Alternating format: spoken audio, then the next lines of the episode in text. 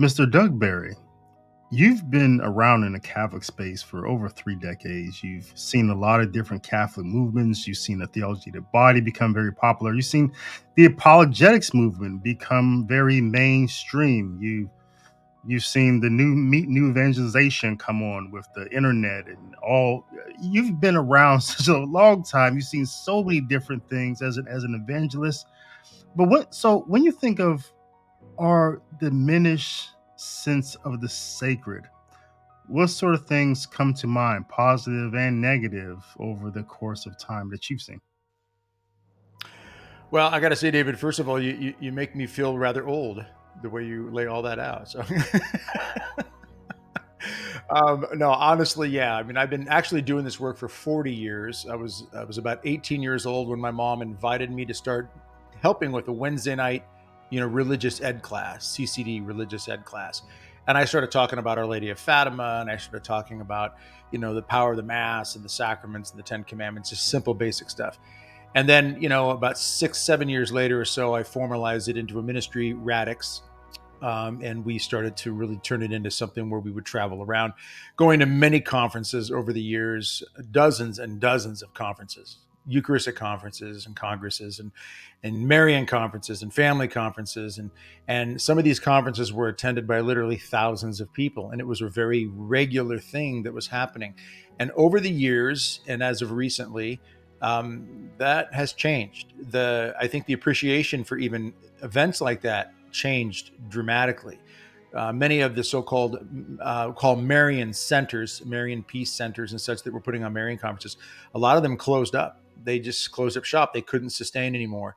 Uh, people just seem to slowly lose interest, and I think some of that correlates with losing a sense of the sacred. They lost a sense of of the importance of even events that really bolster us and lift us and a lot of this, I think, there's several different things that, that have really, you know, caused this. I know we're going to get into some of this, but I would say that the changes that I've seen when I go back and look at, you know, the times I would travel, um, which was all the time. I've got many, many, many miles logged on my on my on the road and in the air. Um, there was a time when I would have to call back home and I would call on a payphone and have to reverse the charges. I mean, no cell phones, no internet, nothing like that was even in existence. You know, I would spend days or even all night at times in a Kinko's getting things printed up and ready for the next trip.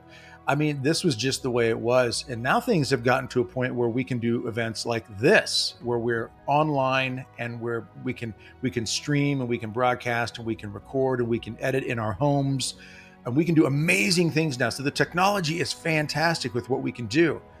But there's also been a change in the area of, of losing something. And I think some of it has to do with the ease of things as well. As things have become easier, we've gotten softer. And one of my favorite quotes from an old Genghis Khan movie where John Wayne played Genghis Khan, which is really a terrible casting decision if you ask me, but they did it. And John Wayne plays Genghis Khan, and there's a, a scene in there where they're they're inviting Genghis Khan's men into the village that he's about to overrun the next day, and they're trying to negotiate peace with him.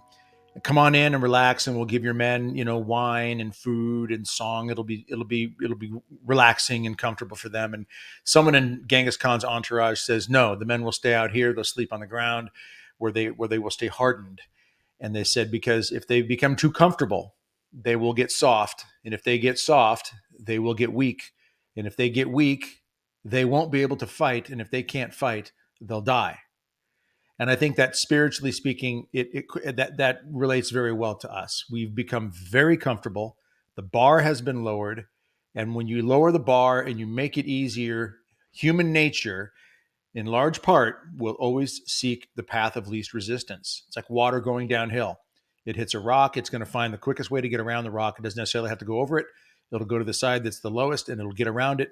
And I think as the, both the church and families, you know, spiritual leaders have lowered the bar, it's made it easier for people to to take that that lower route, that easier route, and we become soft. And so doing the things that help bolster and lift us into more of a sacred understanding.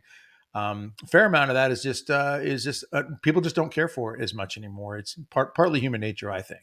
Yeah, when you're talking, one thing that came to mind was how comfortable like the mass is itself.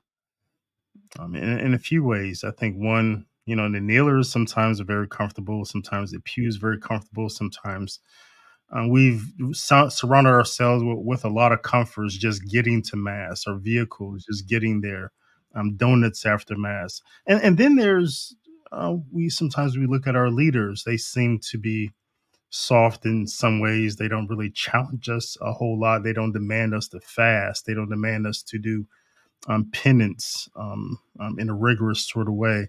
Sometimes the decisions that they make uh, when they're faced with difficult choices, such as should I cho- close a church or not because it is this virus that seems to be contagious. You know, oh, the easy choice is just to close.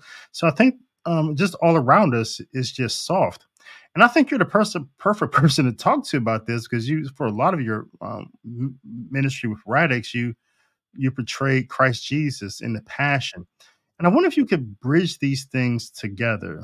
Um, what do we see in the passion of Christ and the life of Christ versus um, our propensity or inclination towards um, pursuing comfort and how that may help, help cause a diminished sense of the sacred?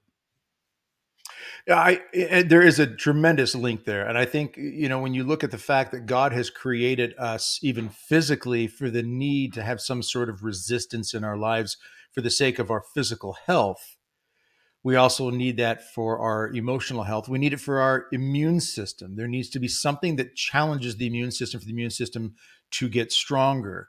Um, that's why, you know, kids go play in the dirt. The dirt's going to help you, right? You know, you keep them shielded from all forms of bugs and viruses and bacterias, then they will eventually succumb to those in different ways. Whereas you, incre- you incrementally introduce these things and they can grow, the immune system can grow the spiritual is the same. If we don't hear from the preaching, if we don't hear, excuse me, the preaching from the pulpit that challenges us, like you said, it encourages and teaches what fasting is. Why is it important to have moments of uh, times of mortification in your life? You know, why is it important to understand what it is to to kneel and not just in comfort? You know, it was there's a quote from St. Thomas More about you when you kneel and pray and you belch up your gluttony and pick your nose. This is what he says in the quote. He says, eventually you're going to want to kneel on padded kneelers. And he makes it sound like, okay, that's not a good thing. And yet that's what almost all of our churches are. So we, you know, and, and I'm saying, look, for people who have bad knees, okay, I get it. But most of us, you know, people have a hard time even genuflecting properly. I mean, it's it's just hard to get down there, you know. I just think that without that pressure, that resistance, that the good pressure that that is applied to us, like when you apply pressure on coal, that eventually can become a diamond. There's something about healthy pressure that produces great effects and great fruit. And spiritually speaking, we need that from our leaders. You know, the body is built. I've spent 46 years of my life working out. I started lifting weights when I was 12 and I still I work out in all kinds of ways, you know, cardio, weightlifting, you know, exercise bands, flip tractor tire, all kinds of stuff. I do all kinds of things. But I know that resistance training of some degree is necessary for not just your muscles, but for your bones, even. The very skeletal structure needs a type of resistance. You have two main cells in the bones osteoblast and osteoclast. People hear the word osteoporosis. Well, osteoporosis, a weakening of the bones, comes when the osteoclast cells dominate they do what they normally do, which is they, they tear bone down. And then, just like every other part of your body, we regenerate, just like your skin cells regenerate. Everything, well, so do your bones. Osteoblast cells need a form of resistance in order for them to be activated, stimulated, so that they can grow the bone and make it more dense. And so, when your osteoblast cells are not getting any kind of resistance movement training, whether it's weight resistance, exercise bands, even riding a bike is a type of resistance. I mean, there's because that resistance causes the osteoblast cells to ignite, to do their job. And then the osteoclasts do not dominate. You don't have to have weak bones and, you know, incapacitated, atrophied muscles later into your life. You can take care of them your whole life and have a healthier existence. Now, if God does that to us naturally, and we're all built that way, spiritually, psychologically, emotionally, there's there's some similarities there. So when you don't with resistance train the body properly, it will lose something very important its strength, its stability, coordination, fast twitch muscle cells, slow moving muscle cells, and so forth all lose something. Spiritually speaking, and when we're talking about the sacred, without some sort of push, some sort of resistance, some sort of challenge, then we walk out of the confessional and we're told we need to firmly resolve to the best of our ability not to sin again, amend our lives, do the penance that we're asked to do. And if that penance challenges us and really puts us in a position to really consider more so what we've done and why we had to go to confession, we grow from that better than if it's just something very light and easy. It needs to challenge us on some level, spiritually, mentally, emotionally. And I do think that when you see this in the Passion of Jesus, and yeah, for 23, 25 years or so, I did this one man drama of the Passion. And, you know, in, in portraying these characters in this meditation, you know, you see where Christ himself takes on the difficulty of a rigorous act of love. And that that challenge that he has even from the agony in the garden the resistance uh, moment there where where the temptations to to the, the, you know when we see portrayed in Gibson's movie as well Mel Gibson's movie where the serpent is you know trying to work on him there. And our Lord just simply says over and over your will be done not mine even though he says if the cup can pass because this cup is looking pretty rough. There's a very serious challenge there and from that comes the most amazing thing ever ultimately the redemption of mankind. So, what we see correlation of our Lord going through this incredibly difficult moment to bring about the most sacred of all things um, body blood soul divinity from from the last supper the cross the resurrection the whole redemptive act all has to do with some sort of challenge some sort of resistance push pull sort of moment it's the same with us we need it physically we need it emotionally we need it psychologically, we definitely need it spiritually. So when we hear from people like Tertullian, and he was saying, talking about how persecution and the blood of martyrs is, is, why we grow. When we think of just just the early church in general, just is, is growth, it's expansive growth. I was speaking in this series as well. Father Dave, David Nix gave a class, and we were speaking about how the culturally black Catholic community they had their largest growth during a period of time in America when you wouldn't think that the Catholic Church would grow. But coming out of slavery until about the early 70s, they grew by a million when um, people would, um, I think, may, maybe maybe objective to say that um, it was difficult for for some uh, Black American communities as far as segregation, as far as things they had access to. Yet, in spite of all that, they grew by a million. So there, there's just so many examples that that correlate what you're saying here about the um, that it takes when we face resistance, even in the body, things grow, things are more more healthy. So from the from the martyrs to we could look at today, a lot of people tell us that the, the trad movement is growing uh, with traditional Catholics. Maybe there's some sort of resistance there.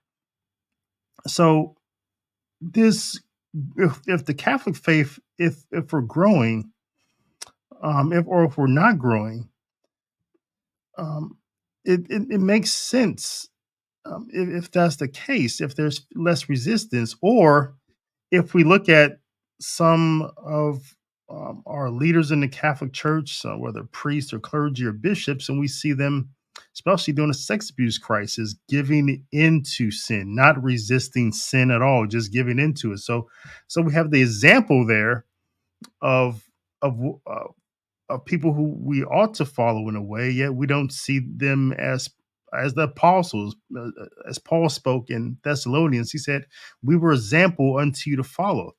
So, I wonder if you could just talk about that in a sense as far as when we ask the question, like, what have we lost along the way? That's what I'm thinking about. I'm thinking, well, we've lost growth be, because and because we because we, we had the loss of the sense of the sacred because we haven't had that anything we, we've given into sin we haven't had anything to push us to resist um we just haven't grown. What, what do you think about that? Uh, I think it's right on the money, and you see this in all these different examples. What you just gave, and in countless ways you can see without any kind of challenge, there is no growth. You don't even sustain things necessarily. You can't maintain. Think of, uh, of a football team. You know, right now we're just on the on the verge of football season now. Again, the NFL, college football, high school football, two a day practices. You know, for high schoolers. You know, and and then there's classes, there's weight training, and all this different uh, aspects that have to be implemented and integrated into a team, any team sport, but just say football for now. So preseason games are wrapping up at the time we record this for the NFL, and and guys are getting cut. Okay, they didn't work hard enough, or they didn't show that they had it in them, or something years before did not challenge them enough for them to grow. That at this stage of their life, they were able to handle the maturity that they needed for example. Well, it's not just physical, it's the maturity of the mind and the way they would live and behave on field and off field. These are all aspects of the entire makeup of the player. It starts when they're young, oftentimes. When you hear like the Tiger Woods or the Michael Jordans or or the Babe Ruths, these guys who, when they were very young, even their their their father or father figure, whoever it was, or the mothers, whoever were in their lives, were molding them, shaping their character, shaping their their work ethic, all these pieces, and it is always through some form of challenge. It not it didn't just sustain them, it helped them elevate to greatness on the field, on the court, whatever their their their sport was. You can find this in business, you can find this in in the church, you can find this anywhere in life. We are simply built this way. And what we lose is, as you just mentioned, the lack of growth. I mean, we lose the potential of growth. Yeah, we lose the potential to grow. We lose the sustainability of even maintaining it. In a marriage, for example, we know that there needs to be some sort of you know conversation. When you run into a tough moment there's a moment of challenge right there. What do you do? Well you can just fly off the handle and argue and fight and walk away. You can sit down and and really discuss it and work through it and sometimes bring counseling in and that's how the marriage even grows. We have lost so much of the sacred in our faith and in our world. We've lost a respect for the dignity of the human person because we've decided to make everything easy in general. I, I would sum it up it, it to, in my heart. That's really how I see it. Is we've made everything easy. You can be what you want to be. I can be what I want to be, even if it contradicts God's truth. You know, you can change your your your your gender for the day. You can be gender fluid. You can you can change all of these things, and so we lose a sense of even the dignity towards other people even in the mass and this is something that, that is really kind of stuck in my crawl space uh, you know that little crawl space under a house where something gets in there and just just you know causes noise or starts to smell bad because it's dying off. Okay this is one of those things that i just got to deal with is people who talk after mass. Now i do i've done it myself and i apologized to anybody and everybody out there that's ever been in, in my in my earshot when i've done this but the sacredness of the church the dignity of the church the dignity of the sacred space of the church the dignity of the people in the church that are praying, especially, for example, before and after Mass. It should not be treated as a church hall, a place of conversation all the time. If you have to talk, keep your voice very low. Try to move to the back of the church or out of the church if there are people praying after Mass or before Mass. But even the churches where you walk in and there's just this sense of awe because the church says this is a sacred space. But what makes that happen is when the architecture and the paintings and the sense of, of smell and, and, and, and the music, these pieces all elevate. But those pieces have to be beautiful. And beauty isn't necessarily easy, if we put it this way. A great painter, a great musician has to really be well trained in their craft you know, beautiful sacred music is not something you don't just sit down with a three chord guitar player and write something that is worthy of Beethoven or Mozart or worthy of the Mass. And yet that's what we've done. We've reduced our music for the Mass in some cases to a three chord guitar player. That's not putting down the guitar player. He or she may be a wonderful individual, loves God very much, but the sacredness is not there because they just don't have that skill in that area. And I know people would say, but that's heartless. Where's the compassion towards they're giving their best? Well, they might be, but there is still something about the space of the church that is sacred and a dignity that must be must be retained, regained, must grow. And that involves the people, the, the space, and most importantly, the Blessed Sacrament himself there in the church. And we've lost that because, again, everything is easy and everything is simple and everything is whatever you want it to be. So we go to Mass in flip flops, sandals, sometimes shorts, tank tops. Um, I'm not saying you have to wear, you know, a suit and tie every time, although that's wonderful. But I'm saying that we have just kind of thrown everything out and made anything goes. Teenagers are going to mass now with jeans that have all the cuts and rips in them, which I find interesting because they'll pay 80 to 100, 150, 200 dollars for the pair of jeans. I think they got them looks like they got them from the Goodwill, you know, for 10 bucks, but that's just me. But we have lowered everything in that sacred space and the dignity towards even each other, each other's souls. Like I want to lift your soul, David, and you want to lift mine, and I want to be a good example to you, and you I know want to be to me. And so if we're at, at mass together, I want to give that time for you to be with the Lord, and I don't want to distract you from that. These are all little pieces that I don't think should be forgotten because we really have lost we've lost a lot of them in a lot of ways. We keep hearing from governments and from media that there are some things that are sacred, um, whether it's or sacrosanct, they like to say. Um, on January 6th, you know, that was a, a, big thing. Oh, we, you know, they, they came into this place that was this this sacred and, and hollow space, which I, I, had never heard before. I, have been in that building. It was really nice, but I never heard it called sacred or sacrosanct. Um, the right to abortion, voting rights, um, and um, another right that that we call sacred is the right, like you mentioned, of people to be able to be this gender fluid sort of thing. That that's sacred. You can't challenge that. You can't. If someone tells us they change their gender, you can't name shame them because that's that that's sacred.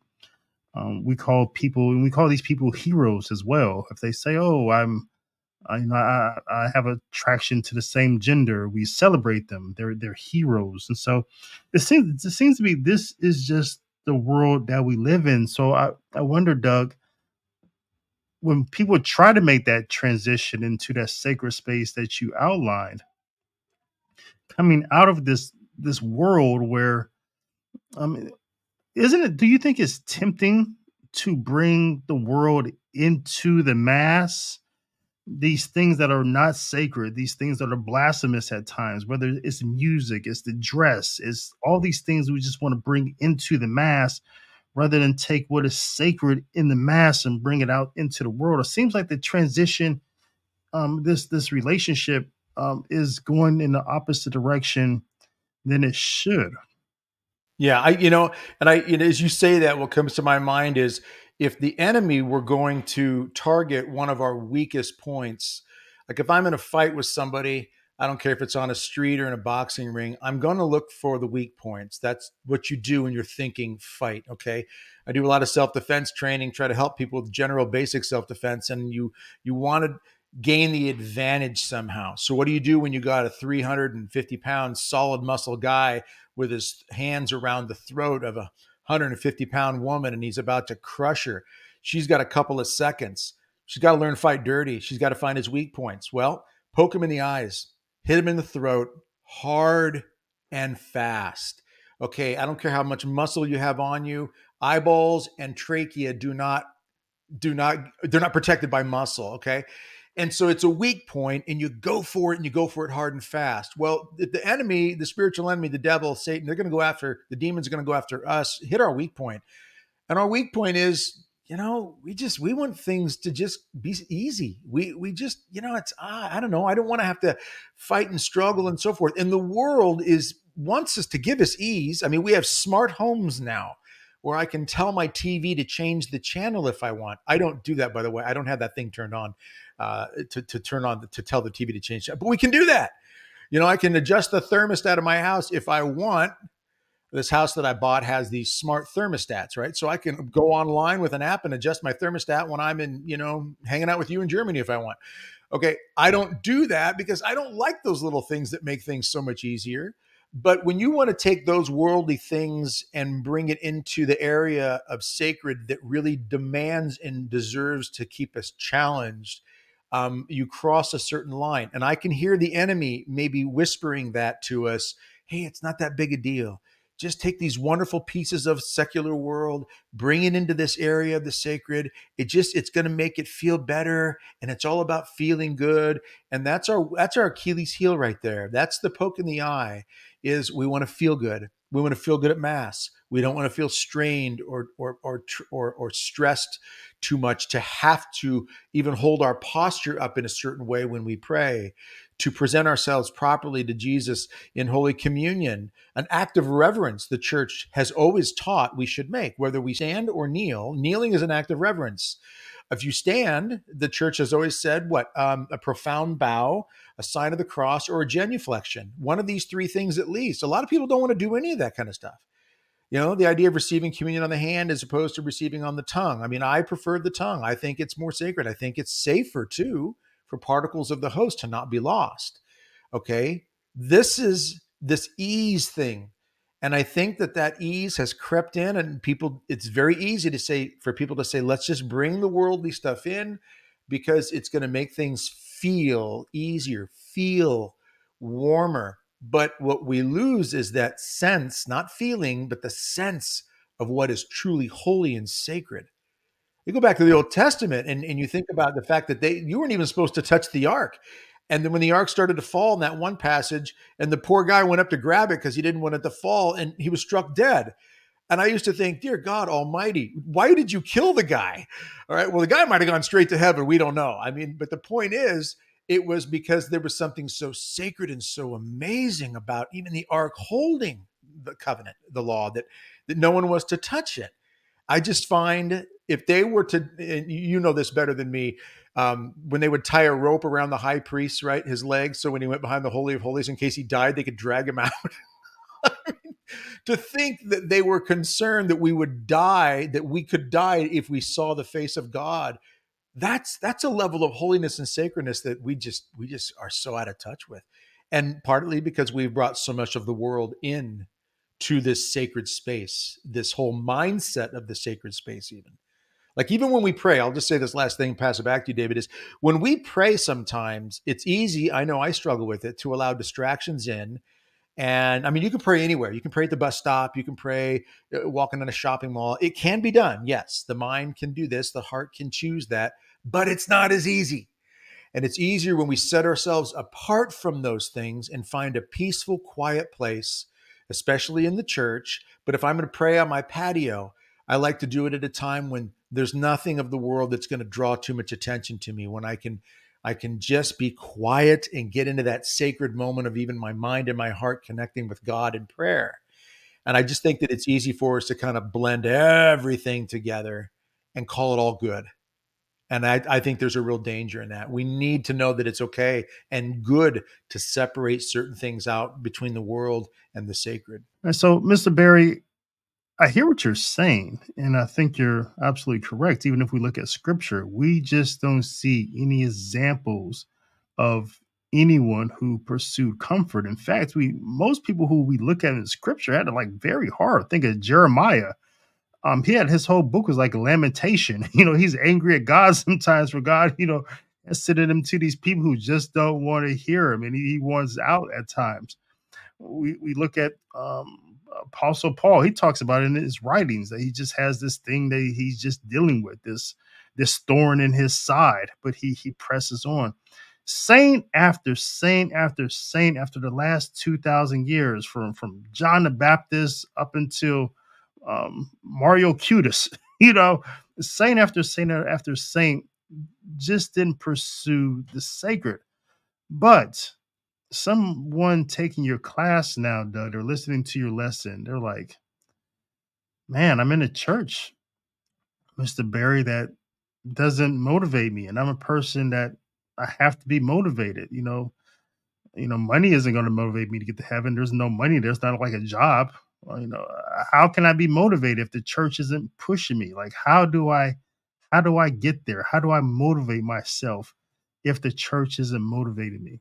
Yeah, I think about uh, right away what comes to mind are uh, that moment when a doctor looks at someone and says, "Okay, you have this sickness or disease, whether it's type 2 diabetes, high cholesterol, heart disease, hypertension, whatever it might be. If you don't make some changes in your life, you're going to die or this is this is going to crush you and everybody around you is going to feel this you've got to make a decision right now there will still be many people who will say well i just don't have it in me and they'll just kind of ride that kind of destructive train until there's some horrible tragic outcome I know a lady who uh, works with a holistic doctor. She's holistic and an MD, and she says that many people will come to her with problems. And the doctor, who's an MD as well as holistic trained, will say, Look, I can put you on a pill, which will medicate the problem, but it won't fix it. Or if you want to work in this program with me, we can change your diet, change your lifestyle, change A, B, C, and D. And this can actually heal from the way God has created the body to heal through foods and exercise and, and, and the proper nutrients and all, 60% of the time they say, just give me the pill. Just give me the medication. I don't care to heal it, partly because they just don't seem to have it in them to want to do what needs to be done. This is a problem for all of us. Now, when you've got church leaders who don't seem to have our best interests in mind and they don't seem to preach from the pulpit, or train in the religious ed, ed classes and such the way we should be trained. Let's know the basics. Let's know the Ten Commandments. In fact, I used to when I would travel around the country, um, I, I, and I still do periodically, but I was going out every weekend practically, and I would ask constantly, especially among high schoolers, but I would do it for adults once in a while just to get the point across. Who can stand up and recite the Ten Commandments for me right now? Which of course our Lord tells the young man in Matthew 19 is necessary to get to heaven is to follow the commandments. Okay. Who can recite them for me? In fact, let's make it challenging. I'll give you $20 if you can recite them backwards from 10 to 1, first the even numbers and then the odd, and do it in 30 seconds or less. Now, less than 1% of the time would anybody ever want to do it, and even less would anybody even get it. Um, I always say the record is a 14 year old girl who did it in about 15 seconds. Okay. Yeah. That was my daughter, of course, but, uh, but my kids were trained in this. They grew up, they couldn't put food on the plate at supper time unless they can answer some questions. I made it fun. It was all, it was all in fun. It was like a trivia game. But my point is, most people across the country for years could, didn't have the confidence to stand up. Like if I said, Can you stand up and tell me your name? Sure. How about your kids' names? Yeah, you bet. Can you tell me uh, your street address? Things that you just know because it's part of your life. But our faith isn't part of our life like that. So that the commandments, let alone what's under the commandments, let alone uh, such as the sacraments and what the sacraments mean and which are the ones of initiation and so forth, which have the indelible mark and so forth and such. These things are just not part of our lives. So, how do we get motivated to do this? Um, look, when it comes to exercise, for example, I'm a very self motivated person. I don't need someone to say to me, hey, you got to keep exercising, Doug. I don't know why that is, but I can do it on my own. I've always been able to. It's not always easy. I don't love doing it. Many times I don't like doing it, but I do it because, as Jack LaLanne, a famous, you know, father of fitness said, that I don't always like the exercise, but I like the results, which means not the ripped abs and all that. That's not what I'm talking about at all. I like the results of knowing that I'm investing in my health 5, 10, 15, 20, 30 years down the road. I'm investing in being healthy and strong for my grandkids now because I have grandkids. So the same with my faith. Now I can be motivated a couple different ways to work out. It can be because if I don't exercise, I could die of a sickness. That's true. Just recently, I was diagnosed with hypertension, high blood pressure. I, am not on medication, and I don't want to have to be on medication. So I'm going to adjust things, and I'm going to work harder so that I don't have to go that route. But I understand that. But that's my motivation for it is not necessarily just because of me, it's because of the people around me. So what's the motivation to want to deepen our faith? What's the motivation to when our when our spiritual leaders aren't pushing us towards the sacred, aren't challenging that osteoblast cell of our soul? I would say the individual's got to look hard and fast in the mirror. And I know there are people that are looking for some sort of I always call it the angelic injection they're waiting. They're going to pray to God, please give me the, the strength to want to work out, for example, or clean my house or fix my marriage or, or go to confession. And they're waiting for an injection from the angels. Then all of a sudden they're going to be animated and, and just kind of do it without their will being involved in it. And I think that what it boils down to is every single one of us has to realize that there is a need for sacred. There is a need for holiness. There is an absolute unmistakable need for a relationship with God that is deep, not surface, not shallow, but deep. And it's not just out of fear that I'll go to hell if I don't have it. It's it's because we're built for it. Just like the human body, I don't care who we are, I don't care what part of the world we're from. Every single human body is made up of about 75% water. Every single human body needs to be hydrated. No one can escape that. And just like that, every single soul needs God. It's a relationship that sustains us in countless ways. And so the motivation for me is there's just nothing else. So I always say when I work out, my I have a friend who says, "Man, how do you stay motivated to work out?" He's 20 years younger than me, and he has a hard time getting a couple days a weekend. And I'll be in my garage, uh, you know, 100 degrees outside, and I'll be out there, you know, four or five days a week sometimes. And he'll say, "How do you get motivated?" And I say, "It's just what we do. We, meaning me, myself, and I.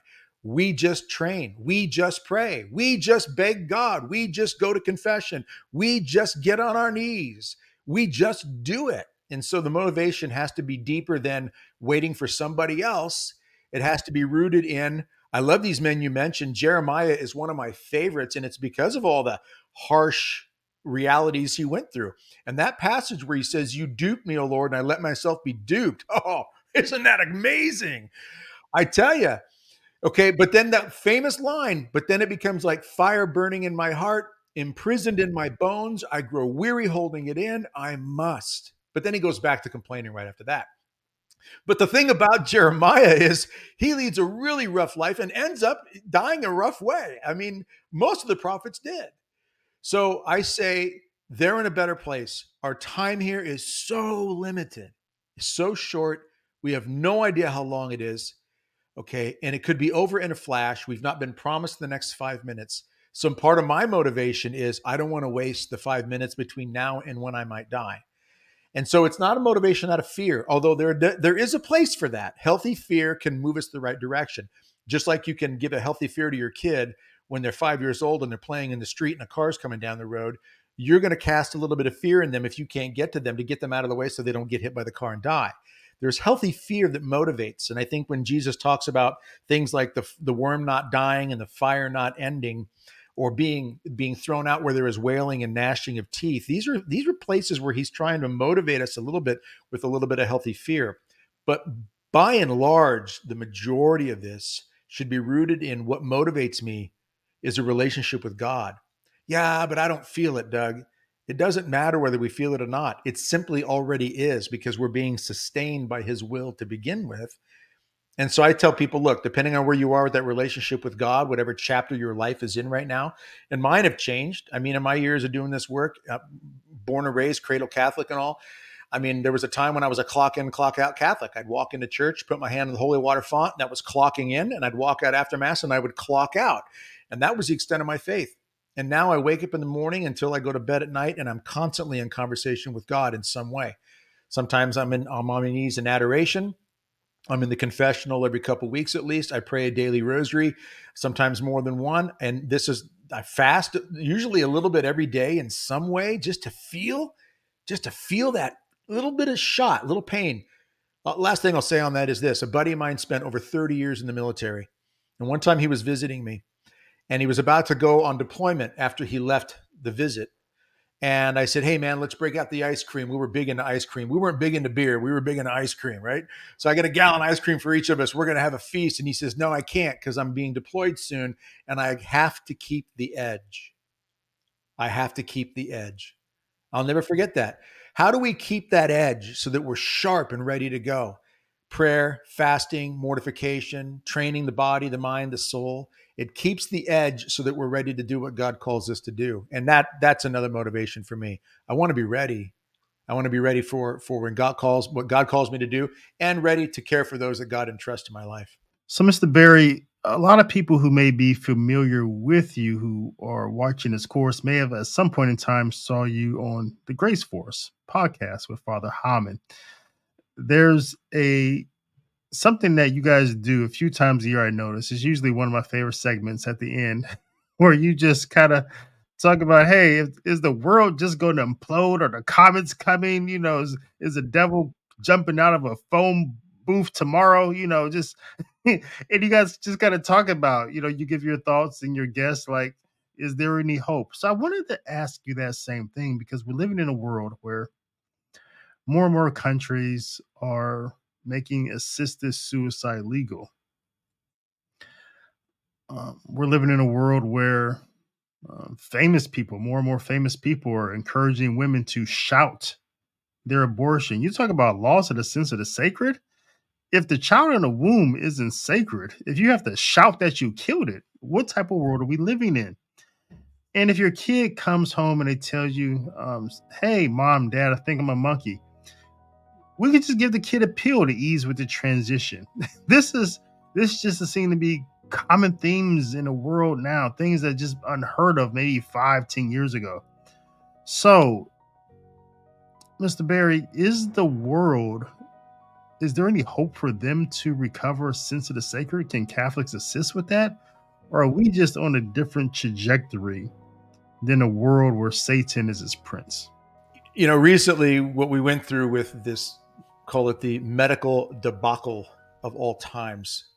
And I say debacle, but there was a lot of corruption behind it with forcing people to be fired for not getting an injection and threatening this and that and shutting down churches and bishops telling priests in some places don't go give last rites to somebody who's dying because this is just too serious of a sickness and all this unbelievable twisting and manipulating that went on and yet what you think i think what we saw through a lot of it and, the outcome after a lot of it passed even though they're not done with this you know they're still working on using this this medical fear but we saw a lot of division and we saw some people who kind of put their foot down finally and said, wait a minute, no, we're not doing this. And then you saw a lot of people who said, well, yeah, we're just going to go along with this. I think things like that to me look like major indicators of where we are with a lot of things in life. We're seeing that in the church very clearly right now with certain leadership things that are coming out of Rome, that are coming out of local bishops in different countries, Germany and so forth. We're seeing where bishops are deciding this and that. And things are getting crazier and crazier. And some people are saying, yeah, we need to go with this. And others are saying, wait a minute, uh uh-uh, I don't think so. I think this division, and some say it's bad, and some division is bad. I mean, obviously, but when you see that Jesus himself talks about, I didn't come to bring peace, I came to bring division. You know, and there'll be family members against family members. He breaks all that down in that passage. But the division is over what? It's over truth.